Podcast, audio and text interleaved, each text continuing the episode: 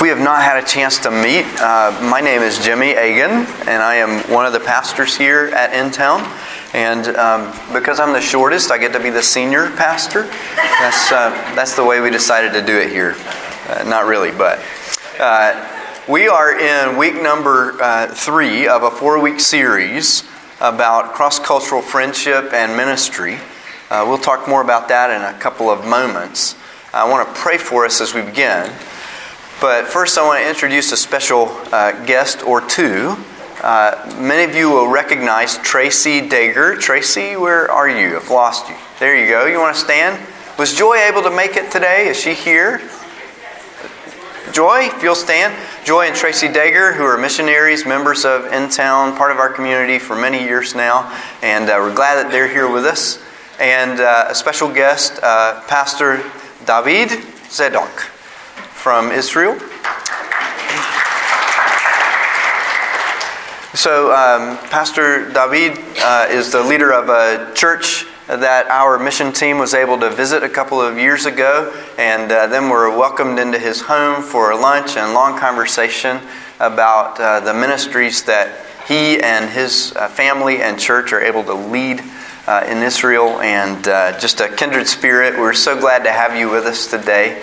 Uh, we'll be hearing more from Pastor David during our worship service, and uh, Tracy will take time to pray for him as part of our worship. And uh, so, just so excited to have this chance to reconnect uh, and build on the, the friendship that we began uh, in your home and your church in 2017. So, thank you for being with us today. Let me pray for us as we get started today. God, we uh, want to call down fire uh, the, the scriptures often describe the work of your Holy Spirit using the imagery of fire and flame. Um, and uh, we want to call down the intensity uh, that fire would represent, that, that burning, that deep hunger and desire to know more of who you are and what you're doing in the world. Uh, among every nation and every people group, and what you would call InTown to do. Uh, Lord, fire is consuming and it doesn't stop in the comfort zones. It doesn't obey boundaries. And so we pray for the, your Holy Spirit to do that kind of work in our hearts. That we would give ourselves completely to you, that we would not try to keep you inside safe boundaries and offer to you only the parts of ourselves that we're comfortable with. We want your Holy Spirit and your Son Jesus to transform everything about who we are. And when you do that, we will experience greater joy than we could imagine for ourselves. And the world will experience greater blessing than we could manufacture by ourselves. That's the way we begin our morning, is by asking you to send your spirit to work, show us what our calling is in terms of building relationships across cultures and pursuing avenues to serve you and, and uh, do your work and ministry across those cultural boundaries as well. We offer ourselves to you and cry out for your Spirit in the name of Jesus. Amen. So I grew up in a non Christian home uh, that had touches of uh, formal religion about it. So, uh, though none of us around the family table, I'm an only child, me, my mom, and my dad, professed faith in Christ, I was always asked to say a blessing. And I developed what I call the post blessing sip. It's that it's, it's a way to, to sort of penetrate the awkwardness where everybody around the table knew that we didn't believe any of this stuff, but we just stopped and did something with it. So now what do you do before you start normal conversation? Mmm you take a sip of something. And so, uh, still, I find myself after I finish praying, often I want to drink something.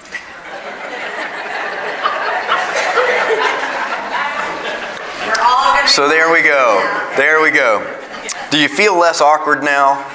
Um, also have a bit of a cold, so hot tea is a really good, uh, really, really good way to combat that. So today we're picking up where we were two weeks ago. Last week we had a guest with us, Dr. Irwyn Ince, And uh, so today we're kind of rewinding a bit and looking back to two weeks ago. We asked these questions why this, why now, why us? Why is In Town pursuing these emphases on cross cultural friendship and ministry as a part of our mission? If you look at the bottom of our handout, you see our mission statement. We believe that God has called us to love our community to life by pursuing gospel restoration, the kind of restoration that only the good news about Jesus can produce in our world. That's, that's all we have to offer our world. So, our calling is to love our community to life through pursuing that. Why are we starting to see cross cultural friendships and cross cultural ministry as an essential part of that calling? And we're giving a six part answer to that question two parts we gave two weeks ago. We'll give two parts today and the final two parts next week. Uh, two weeks ago, we said we're doing this because of what God is doing through the gospel, that, that His gospel has always been about all nations, all cultures, all tribes, tongues, peoples, and languages. And secondly, because of what God is doing globally that uh, the Christian faith has never been rooted in one particular place and fixed there, so that you have to come to a particular culture in order to come to Christ. Now, have we always gotten that well as a church? No, sometimes we've been just as good at promoting a particular culture as we have the gospel, but at our best, we want to follow what God is doing globally. And so uh, Andrew's been recording these uh, uh, times for us and uh, collecting our handouts. So if you weren't able to be here uh, two weeks ago and you want to find out more about those, part one and part two of our six part answer, you can do that. Today we'll move on to answer these questions in a couple of new ways. We want to start, though, by just hearing from the Lord. Good morning, David. Thanks for praying for me this weekend. Thank you. Um, these are a couple verses from Acts chapter 17. The Apostle Paul is in the city of Athens and he's giving uh, a speech, or some would call it a sermon.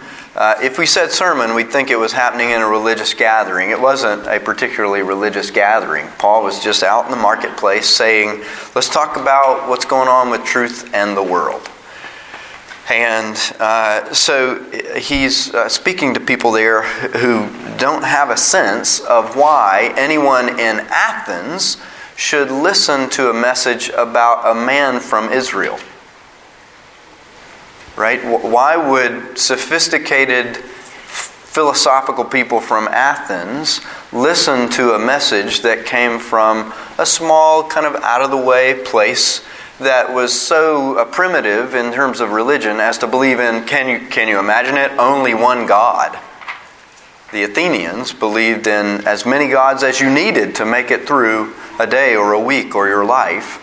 And here is Paul saying, I know none of you have anything to do culturally with Israel, but believe it or not, this man Jesus, who lived there and died there and rose from the dead there, is your Lord. He is Lord over all peoples and all nations and calls all people to repent and believe in Him. As part of that speech, Paul says this God Himself gives to all people life and breath and all things. And He made from one man every ethnos of humanity uh, every nation, it might be translated, uh, every ethnic group, every people group. God made from one person. Paul is talking about the biblical story of Adam. He's talking to people who aren't familiar with that, so he's not using language that they couldn't understand. If he said Adam, they wouldn't know who Adam was from, well, you know. Adam. God made from one man every ethnos of humanity to dwell upon all the face of the earth, and God determined how long they would live, where they would live, and where they would live. Right? Having determined prescribed periods and the boundaries of their dwelling place. God is sovereign over all people groups of the earth, and demographic shifts in our world are not accidental. When people groups move from one place to another, it is not just because of human decisions. It is not just because of government policy. Do those things have an impact and a role? Yeah, but guess what? God is sovereign over all of this. He is at work. Let's move on, move backward in the scriptures uh, from the book of Acts to uh, Luke's gospel. In Luke chapter 9, Jesus sends out 12 apostles. And, and now in Luke chapter 10, he sends out another group of people, in addition to and different from the 12 apostles. After this, the Lord appointed 72 others and sent them on ahead of him, two by two, into every town and place where he himself was about to go. And he said to them, The harvest is plentiful, but the laborers are few. Therefore, pray earnestly to the Lord of the harvest to send out laborers into his harvest. When Jesus sent out 12 apostles, it was a symbolic uh, number saying, uh, All the tribes of Israel are to be reunited under my gospel. So one apostle for each tribe of Israel, a way of saying, I'm here to call the, to call the people back together under me. I am the anointed king, the greater son of David. And uh, so when Jesus sends out, if that was my phone, I apologize. It probably was. It sounds like it. he sends out 72. Now, your Bible maybe would have a footnote saying that some manuscripts say 70. We'll talk about that in a moment. He sends out these 72, which also has symbolic significance. It means that all nations of the earth are to be reunited under his gospel. How do we get there? How would we make that conclusion? In Genesis chapter 10, which you heard Dr. Ince mention last weekend, is a table of nations, a list of all the people groups that had descended from the sons of Noah. And in the Hebrew text of Genesis 10, there are 70 nations listed. In the Greek translation of that text, there are 72 listed. Some manuscripts of Luke chapter 10 say Jesus sent out 72 others in addition to the apostles. Some manuscripts say 70. Probably trying to reach people, some of whom were familiar with reading this story in the Greek text, which listed 72 nations, and, and some familiar with reading the Hebrew text that says 70 nations. But either way, symbolizing however many nations there are on the earth, Jesus is calling all of them back together under himself. Genesis 11, the Tower of Babel, the division of nations and cultures, dispersion. This Genesis 10 vision of all nations coming together under the headship of Jesus. Sometimes we think of this mission and ministry to all nations as something that Jesus mentioned briefly after his resurrection and before his ascension, right? Where's the Great Commission?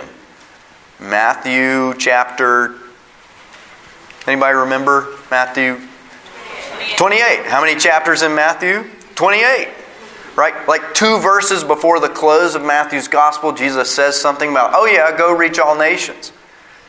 Luke is telling us right here in the heart of Jesus' ministry, yes, this is something he talked about after his resurrection. Yes, is something the church has invested in since the day of Pentecost. But this is something Jesus had on his heart during his earthly ministry. It wasn't an add on after the resurrection, it wasn't a plan B that came along after things somehow didn't go right in Jerusalem leading up to his crucifixion. Jesus wanted to send a very clear signal right in the middle of his ministry. Yes, I'm calling the 12 tribes of Israel back together under my gospel. But I'm also calling all nations of the world together under my gospel. The harvest is plentiful, but the laborers are few. Why is Jesus saying that? The harvest is in every nation, every culture, every ethnos, every culture, every people group, every language group. And the workers are few. And notice that Jesus doesn't stop to say, therefore pray earnestly that God would send some white people to reach white people. and that God would send some black people to reach black people, and God would send some brown people to reach brown people, because whatever happens, we don't want these color, color boundaries getting mixed up. Everything about this text sends just the opposite signal. It, it's human arrogance that led to the Tower of Babel and the dispersion of the nations in Genesis 11. And Jesus is backing us up to Genesis 10 and all the way to Genesis 1 and the harmony with God and with each other that has been intended since the Garden of Eden. Based on these scripture foundations, we can now answer our questions in a couple new ways. Why this? Why now? Why us? Turn over to the back of your handout. Some of you have read this already. One of the things you learn when you teach is uh, don't hand somebody something until you're ready for them to look at it. So I know who you are, and you've already looked at this, and that's okay.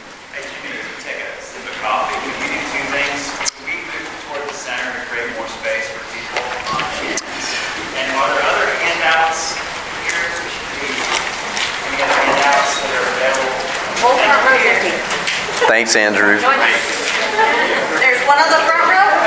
There's like four or five. Yep, there, there are a few seats on the front row here for those who are um, willing to break outside their Presbyterianism. That too is a culture. Right? See, Lane and David have already courageously punched through the, that barrier of our culture. Um, if somebody were to ask me or you, hey, this cross cultural stuff, InTown hasn't always talked about this. The PCA hasn't always talked about this. Um, I haven't always heard about Luke 10, Jesus sending out the 72. Why are we talking so much about this right now? Two answers are because of where we live and because of when we live. Uh, we live in a major metropolitan area. It's the kind of place that worldwide cities are just becoming increasingly diverse culturally. Uh, you don't have to be a statistician. You just have to open your eyes to look around the places you hang out every day. Our neighbors, our classmates, our colleagues, our friends represent a wide range of cultures. And um, a couple of statistics to kind of back that up. The, the census that was taken in the year 2000 concluded that at uh, the beginning of the 20th century, one out of eight Americans was of a race other than white. By the end of that century, in a 100 year period, the ratio was one out of four. And uh, in the 21st century, that trend is only accelerating. Right? So our, our, our country is becoming increasingly diverse culturally, ethnically, racially. And uh, as we saw in Acts chapter 17, this is not an accident. God is the one who is sovereign over uh, how every ethnos of the earth uh, moves around the globe. Right? That's what the text says. He set the periods and the boundaries. Um, and uh, so this is one of the trends happening under God's sovereign uh, purposes. Uh, another thing to, to factor in here over the past 27 years, a little over 25 year period here that these statistics were measured, uh, the number of people living in the United States who were born in another country other than the United States uh, in 1990 was a little over 23 million. By the year 2017, so that's 27 years, that number had increased from 23 million to f- almost 50 million people living in the United States, born in a country other than the United States. So not just uh, you know second or third generation descended from someone born in another country, but people living in the U.S. in 2017, almost 50 million born in a country other than the U.S. That uh, number comes from the Pew Research Center. And uh, so we just see uh, we live in a place that's becoming increasingly diverse under God's purposes and His sovereignty. We live in a part of Atlanta where this diversity is especially evident. Uh, I think it's going to be evident no matter where we live in the Atlanta metro region, but there are some regions where uh, these trends might be operating a little more slowly than others. We live in a part of Atlanta where uh, it's, it's uh, operating uh, pretty quickly and, and something that we can encounter every day. What does that mean? If we're going to love our community to life, we've got to get more skilled at pursuing gospel restoration in relationships with people whose culture is different from our own. Just because of where God has put us. Where we live means we've got to get better at cross cultural friendship and cross cultural ministry. It, it, our church, the PCA, the, our parent denomination, has typically pursued this kind of vision of reuniting all nations under Jesus through missions, international missions, sending people to other nations. What we're ha- seeing now is God is bringing so many nations together here where we are that when Jesus says, pray and ask the Lord of the harvest to raise up laborers, he isn't saying just raise up more missionaries to go to other places. He's saying pray and ask the Lord if He would raise up more missionaries right here and turn all of us into cross cultural missionaries. Just to reach the people who live with us where we are. Why do we need to get better? At pursuing gospel restoration in relationship with people whose culture is different than our own because of where we live and because of when we live. We live at a time when a lot of attention is being given to the quality of relationships produced by an institution or a movement. And those of you who are like me, around 50 or maybe older, you, you can think back to decades where the most important question about a church or a spiritual movement would be is it true? These days, the key question is does it produce beautiful relationships? Now, as Christians, we know that both of those questions matter. We don't have an option of giving up one of those questions, right? We're called to love what is true and to love what is lovely and beautiful, right? We don't get to give up one of those. Truth is the peanut butter, and uh, beauty is the jelly, and we're called to make peanut butter and jelly sandwiches, right? We, we're called to be both. But the fact is, we're living in a moment when many people in our culture would be more offended by the absence of cross cultural relationships in our church than by the fact that we don't have sound, rational arguments to defend what we believe.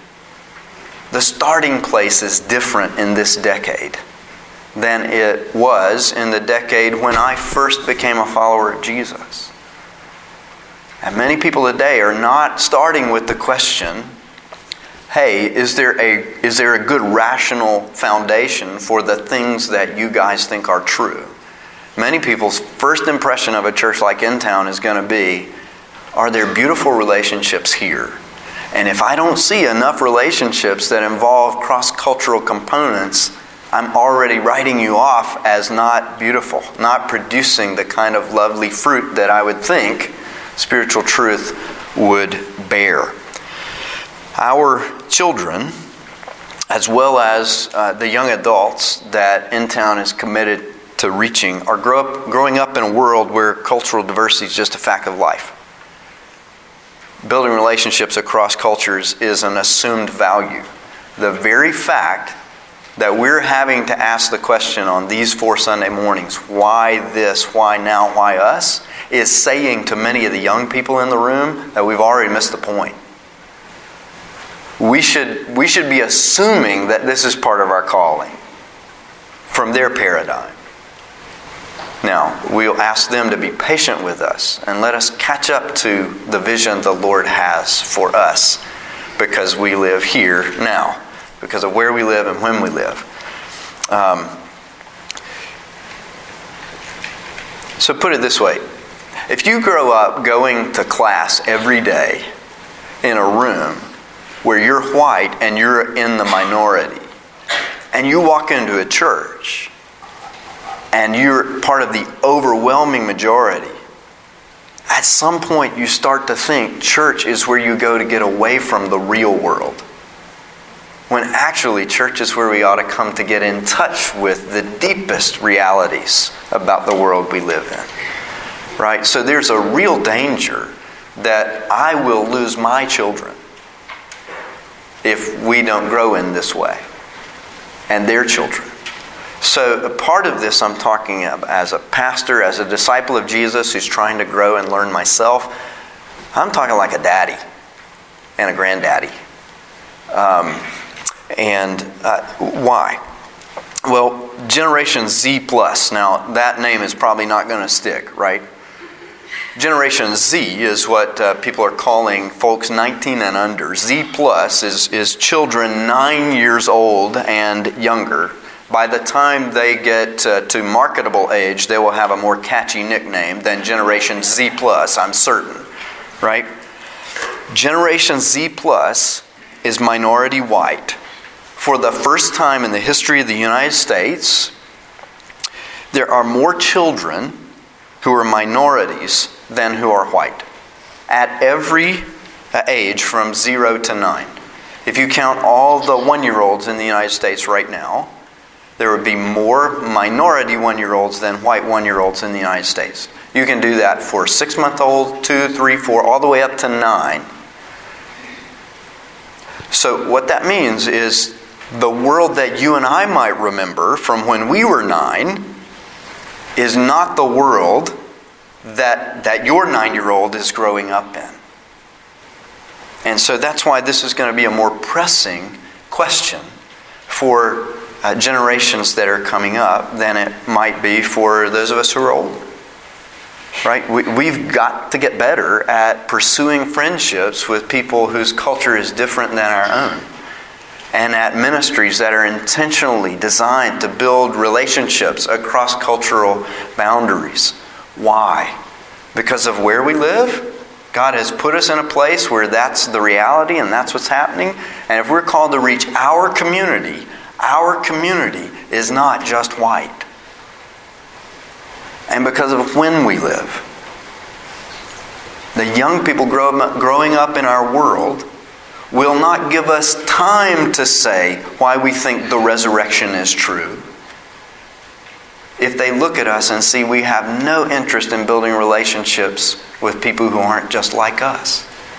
They will write us off.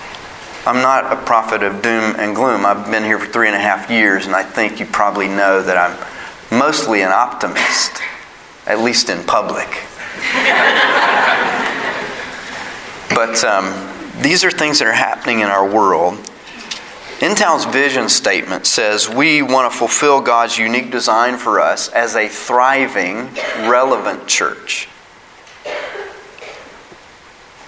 If we don't learn to follow Jesus in praying that the Lord would raise us up as laborers for this harvest that would reunite all nations and cultures and ethnoi of the earth under His gospel, if, if we don't get on board with what He's doing, we are not going to be perceived as a relevant church or a thriving church. Now, when I say that, I panic on the inside just a little bit, right? But then I remember oh, this is what Jesus is doing, and this is what he's calling and equipping us to do. We don't have to sit and stew in doom and gloom and say, oh, you know, it's been fun while it lasted, but we'll just fade off into irrelevance and whatever the opposite of thriving is for a few decades. And, you know, I'll, stand at the tiller until the ship finally crashes. And no, Jesus is at work. We have confidence in him. And if this is something that we haven't had as intentional a focus on uh, in the past, well, he, he's able to change us. He's at work. We, we don't need to worry. We just need to be ready to follow where He leads. Um, nobody knew quite what that meant in the first century, and yet they followed Him. we may not know exactly quite what it means to follow Him today, but um, we're not following the vision of our comfort or our potential for success. We're following Jesus. And he says, harvest is plentiful. I want to bring all the nations back together under my gospel. Let's do it. So, a couple answers to those questions. Why this? Why now? Why us? Because of where we live and because of when we live. Uh, I want to call some guests up to help us think about these things this morning. Uh, so, uh, Rhiannon Evangelista, Elisa Hoover, Kirk and Susie Glaze, and Julian Hogan are going to come help us to unpack some of what God has been doing uh, over the past couple of weeks in our lives. So, you remember last weekend, uh, we had a guest here with us, Dr. Irwyn Ince. Um, he's currently the moderator of the PCA's General Assembly. Uh, there, only about 1% of our denomination's members are African American. And Irwyn uh, is uh, an African American brother who is uh, trying to help us learn how to follow Jesus and, and getting better at uniting all cultures and all nations under his gospel. So we're really grateful that he could be with us last uh, weekend and wanted some folks who had been part of the conference when Irwyn was here to come and just help us process what do you, what do you think God was teaching us? And uh, so this week we shared some questions and gave them opportunity to reflect. Um, so if, if you hate being put on the spot, your greatest fear right now is that these people didn't know they were going to be asked these questions. they did, right? We even have written notes to prove it. So um, we didn't talk about who goes first. So I think it's just going to be, you know, who who um, who jumps up and grabs the microphone, kind of thing. But tell us, if you would, uh, what was one significant thing that you learned through uh, hearing from Dr. Ince? What was God teaching you uh, as we met together and listened to Him and had Him speak to us in worship? Tell us a little bit about something you learned. We'll hear highlights from two or three of you on that. Susie, thank you. I think it is. You have to kind of eat it, eat it like ice cream, like that. All right. So um, I think it was the Sunday morning session um, when he was talking about beautiful community, and he referenced um, a passage from Romans 15, and it was um, 5 through 7. May the God of endurance and encouragement grant you to live in such harmony with one another in accordance with Christ Jesus, that together you may with one voice glorify the God and Father of our Lord Jesus Christ. Therefore, welcome one another as Christ has welcomed you for the glory of God. And what Irwyn said was um, that God's welcome is active and he chases us and he pursues us and that we should pursue those who are different from us. And it's a lot of what Jimmy was saying this morning. And I think it struck me because I thought um, how I can be content to um, believe that we're all image bearers and believe that you know the body of Christ or the body um, is full of people from all different cultures, and I can um, be comfortable in just believing that and not acting on it. And so I think it really encouraged me to actively pursue relationships. Um, and not just be content with thinking, oh yeah, I agree with that, but I need to actively pursue that. Thanks, Susie. Anybody else? Can you share a highlight? Rhiannon? Thank you. Good morning, can you hear me? Yes? Okay, so I think, okay, maybe that's too much. He's working on it behind. Alex has got you covered.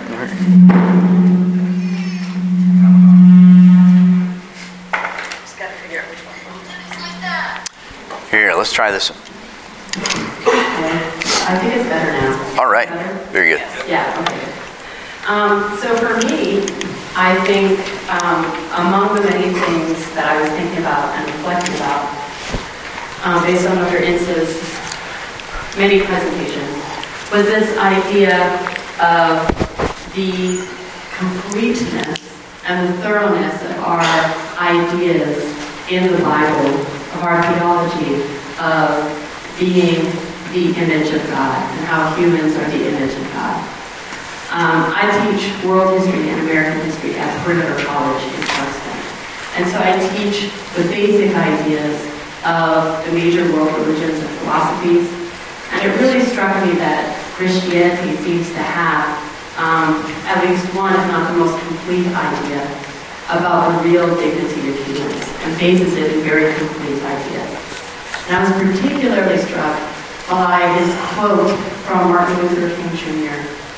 that talked about, I'm paraphrasing, I don't remember exactly what about how what makes us humans and what separates us from animals is the um, capacity to have fellowship with God. That our capacity to have fellowship with God is what makes us. And as I was reflecting on that, I was thinking, that really means that if humans are built for a relationship with God, if we're in that relationship with God, we have almost unlimited potential and unlimited power from God to enter into relationships with each other, um, especially with people who are different from us. And so I found that really encouraging. Thank you. maybe around the same line because that's also the one I uh, like pick as maybe the highlight of what you were saying. Um, and really this idea of like the, the image of God is kind of shared between all of us and everybody around the world. And so uh, for me, it helped me kind of picture God better because there are so many people I admire like uh, for, for, for one specific reason, for example. It's, it's just thinking, oh, but God's has this, but plus this and this and this and this, and all that together is a glimpse of what God is. So it really helped me, and I think it also helped me um, value others better. Um, I don't know if you realize that. So in French we don't say the same way, but you, you say that people are gifted. Uh, and I was like thinking that's interesting because you have this idea of it was given to you. Other language don't say that; just say that you are your you have a capacity that you say you're gifted in. And I think that was uh, a nice way to say that even in your language, it's actually this idea of God giving you a piece of what He is, is already there.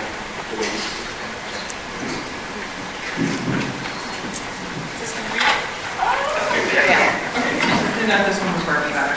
Um, I think the two things that stuck out to me the most from last weekend, the first was this idea of divine dissatisfaction. Um, where once God has put an issue on your heart, it is impossible to ignore it. You can't unsee it.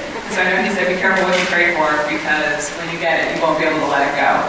Um, and so I'm so encouraged that the church is pursuing cross-cultural friendship and ministry um, because I know that once once we are all talking about it and aware of these issues more, we won't be able to unsee it. And so I'm encouraged to see where this divine dissatisfaction takes us in the future.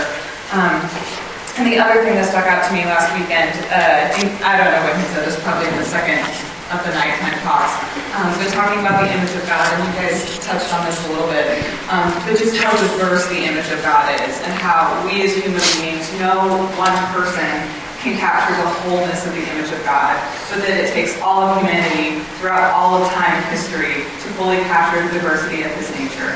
Um, which I think in the past when I've heard about the image of God, it's always told to us, which is very true, you know, giving each individual person dignity and worth. Um, and so it's more of an encouragement of you have value, which is so true. But I, I've never really heard about the image of God and, and how it is so diverse because of how it's reflected in all of humanity throughout all of time. So I think that was it was encouraging to hear, you know, that's nature and how we can see that throughout all of humanity. Okay, thank you. Um, a few things, uh, I'll just briefly just, one of the passages that Earl talked about, uh, was from John 17, which is known as the high priestly prayer. And, um, in that, he, Jesus uh, asked that his disciples, and he's talking about not just those who are with him, but we've all encouraged to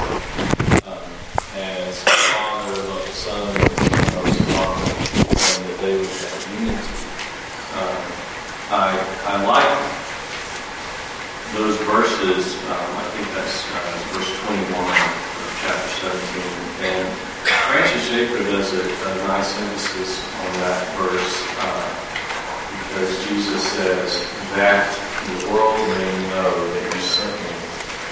And Schaeffer says what Jesus is doing is giving the watching world who don't know the ability to judge whether or not Jesus came by the way is those who believe in him and love one another. It should be the proof point to them. Uh, and it goes in line with what Jimmy was saying a minute ago about, um, you know, the, the, uh, the credibility we have with the world is established not by necessarily at first these days by whether our message is true, but by whether we love one another and how we treat each other within a body. And the reason for that, I think, goes back to that uh, uh, that prayer and, and, and before that Jesus is saying, well, the world should have that right. They have the right to judge whether I was sent by the Father. Um, Another thing that struck me was uh, that made, last week made me reflect on my, my growing up and, and attitudes growing up. And I grew up Southern Baptist in Montgomery, Alabama, and um, and everyone, you know, every ethnicity had its own church, uh, and even believing that well, they're Christians, we're Christians. This group, this church, you know. Uh, and we'll all be in heaven together someday and worshiping, and that's great. We'll, you know, it's okay to be separate now because one day we're all going to be together. Um, and obviously, that that's just so long. Uh, and now, um, we really don't even hardly have the option to feel that way. Uh, not, not if we're going to obey um, Jesus' commands of one another. Mm, thank you. so, um, asked a couple other questions. Asked you guys to reflect on the, these realities of where we live and when we live. Could you speak to how you see those things uh, showing up in your day-to-day routine? How do you see um, how do you see the, the, place we live growing more diverse, and, and how does that impact you and your everyday relationships? Uh, or maybe how, how, do you see the when we live component, the uh, younger generations being more passionate about uh, how this might bear witness to the truth of Christianity? Uh, so, yeah, run with it. Okay. Okay. Um, I think for the, the first one, for where, um, for me in my life, um, I've been involved in IFC almost as long as I've been going to InTown. And I think IFC reflects a lot of our community. Uh, there's a lot of people from Emory, there's a lot of people from, GSU, a lot of people who live around here go to the IFC, the International Friendship Community. And um, I would say that being involved in IFC has been something that has really impacted my life in a, in a big way and made me think about these things perhaps in a different way. I, it wasn't very long after starting going to IFC that I got asked to be in a Bible study with a young Chinese woman who was interested in learning more about the Bible. And um, so I was meeting with her, with uh, Wendy Salchak, Dave Salchak's wife, to be involved in it. And, um, and she ended up becoming a Christian. And then, less than a year after that, uh, Juliana Lind asked me to be part of the Bible study. And uh, more generally, for women in IFC. And I have to say that I've really never seen God work so dramatically and so directly in people's lives as I have seen since I've been involved in IFC and in um, particularly these Bible studies and getting to know these women and seeing God work in their lives in ways that are absolutely amazing. It just shocks me. I mean, I shouldn't be so shocked when God works so dramatically in people's lives, but I really am all the time. and um, I also have to say, related to this, I just learned a lot from people who come from other cultures, from people who have no familiarity with the Bible and zero cultural background related to Christianity. They read the Bible and see different things than I do. Or from other Christians, people who've been Christians for a long time, that have just come from other cultures, they've experienced persecution, haven't. And they read the Bible in a way that kind of points out to me some of my own maybe cultural blind spots, things I don't see, or things I don't notice, or I only notice in a certain way. So to me, I've just grown a lot being in relationship with other people as we kind of explore the Bible together, whether they're Christians or not. Um, that has been something that's really changed, changed me. I have something for the other uh, as well, but I'll just hold up on that for now. Thanks. I just wanted to sh- share an example of how, to, for me, was uh, helpful to have this cross cross-cultural interaction. So for me, it's every day because I'm not American. So.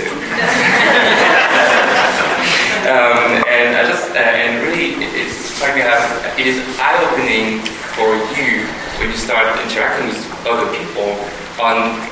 It's not, it's not about them, it's about how you think and how.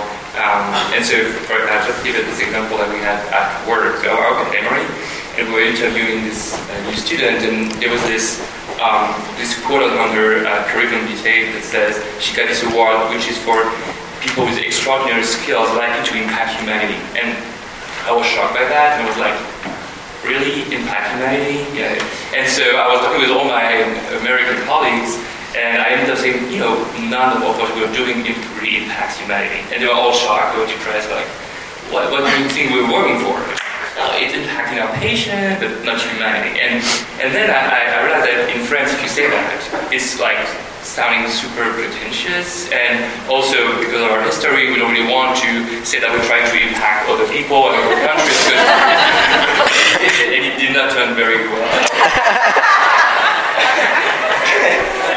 but then I was like, yeah, and listening to every time I was sitting at church, I was like, yeah, as a Christian, I, I should like to say I want to impact humanity, not because of me, but because of what God is doing through me. So I was like, yeah, maybe it's, it's my cultural background is speaking, uh, but I should maybe be able to say that. And my colleagues, some of them, not all of them, some were just mad at me, but some were like realizing that, oh, yeah, maybe the way we present it is very American, like Captain America can save the world, but maybe we should see that it's, you cannot present it like that, it's a little different. So, and I think we both learned a lot of that, and I think uh, that can be out of the church, that can be in the church, like seeing how, how, how you think, how, how you think is really completely soaked with your background, your culture, what, I mean, and that's something you realize when you start talking with people that don't have the same one. So that was helpful. Thank you, Julie. Um, I think we're, we're going to have to let Elisa close out our time. So, um, yeah, tell us a little bit about what, uh, if, if, you could speak to people of older generations about the when we live reality, what, what, what, what would you say to us? Um, well, so I work in the theater. For those of you guys that don't know, I work with a couple theaters around town, um, a few that are downtown, kind of in the heart of the city. And so my experience with work is incredibly diverse. Um, the people that work in the theater, racially, uh, in terms of religious beliefs and sexuality, they're all incredibly diverse and open about that. And they love to talk about how everyone is you know, different and unique, and they love to celebrate that. So that diversity is something that I experience every day in my work life. Um, and I think what, what struck a chord with what you said earlier, Jimmy, is just this idea that younger generations are more concerned with beautiful relationships than necessarily with the truth. And my experience with people in the theater is often that they, they know the teachings of the church. A lot of them have grown up in the church and have since turned away from that because of their experience with how people in the church treat other people, particularly uh, in how they discriminate against people of different sexuality or the way that they identify with their gender. Um, and so they see Christians as pretty close-minded and hypocritical. And so for me, working in the theater has become a very long-term ministry because you can't just assault them with the truth because they don't want to hear it. They know it. So it's a very long-term mission of building relationships and building close friendships. And it takes a long time to build up trust when they know that you're a Christian. It takes a long time to build up that trust. And when they see the way that you treat other people, uh, the way that you are pursuing beautiful relationships, then they feel comfortable asking you questions about why you believe what you believe. Um, because they, they want to see the fruits of what you believe before they want to know about the truth. So that, that was something that I definitely see every day. Wow, thanks for sharing that with us. Um, had the privilege uh, not long ago sitting down with Elisa's sister, Kathleen, and um, receiving Kathleen as a member of our congregation and talking to her about her faith. And uh, remember closing that conversation with um, reflecting on how Kathleen is a missionary in, uh, in her high school um, because she's surrounded by people who have, have come to view Christianity as um, a, group, a movement that involves people who are not willing to use their brains, uh, who are anti intellectual, and a movement of people who are mean and uh, immorally bigoted. And so each one of us has an opportunity to be a missionary and to create a category for people to, that really explodes their presupposition that says, wait a minute, I know Christians are stupid and mean and immoral bigots, but here's this person that confuses me. This person like Elisa who believes all that stuff, but she's willing to use her brain, and she's not mean, she's loving and kind, and, and she wants to get to know me. So I can't write her off creating that confusion for people, and that's part of our calling as missionaries, wherever the Lord has put us and whenever He has placed us there. So, proud to know you, my missionary friend. Let me pray for us, and then we'll go worship together. Father, thank you for Rhiannon and her gifts and uh, genuine love for you. Thank you for Julian and the way that you have worked in his life and world and brought him here so that we could see your glory in his life. Thank you for Elisa and the love that she has for uh, a group of people who uh, are often very hardened toward the church and Christianity and, and her vision to see this long term calling to ministry in the place where she um, uses her passions for theater. Thank you, Father, for the Glazes, for Kirk and Susie, and uh, their many years of leadership and service here at In Town. Would you continue to bless each of these and um, help, help all of us to look to them and see the work that you're doing and ask that you would do this same kind of work in our lives. We thank you for our brothers and sisters. And we thank you now for uh, the opportunity to worship you and ask that you would uh, meet us as we sing the word, as we pray the word, as we preach and hear the word, uh, as we see the word in the sacraments. Through Jesus we pray. Amen.